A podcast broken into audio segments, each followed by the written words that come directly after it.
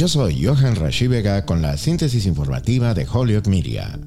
El presidente Joe Biden hizo su presentación el miércoles ante un público escéptico de que la economía de Estados Unidos está prosperando bajo lo que ahora promociona como Bidenomics, incluso cuando una nueva encuesta mostró que podría ser difícil de vender como base para su campaña de reelección de 2024. Biden dijo que los esfuerzos de su administración estaban impulsando la recuperación después de que las políticas republicanas aplastaran a la clase media de Estados Unidos, pero la encuesta dijo que solo uno de cada tres adultos estadounidenses aprueba su liderazgo económico. Las cifras de aprobación de Biden apenas se han movido durante el último año y medio, una fuente de preocupación para un presidente que busca un segundo mandato por su capacidad para gobernar y centrarse en los trabajadores. Quiere que los votantes conecten las carreteras locales y los proyectos de puentes con los millones de dólares en iniciativas que convirtió en ley durante los primeros dos años de su administración.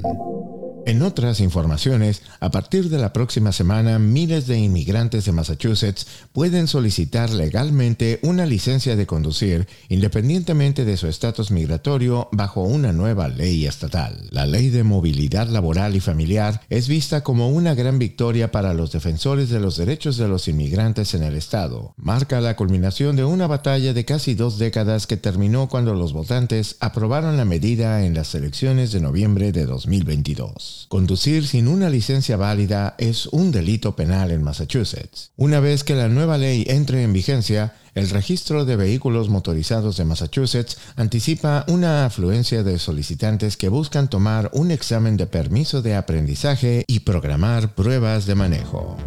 Yo soy Johan Rashi Vega y esta fue la síntesis informativa de Hollywood Media a través de WHMP.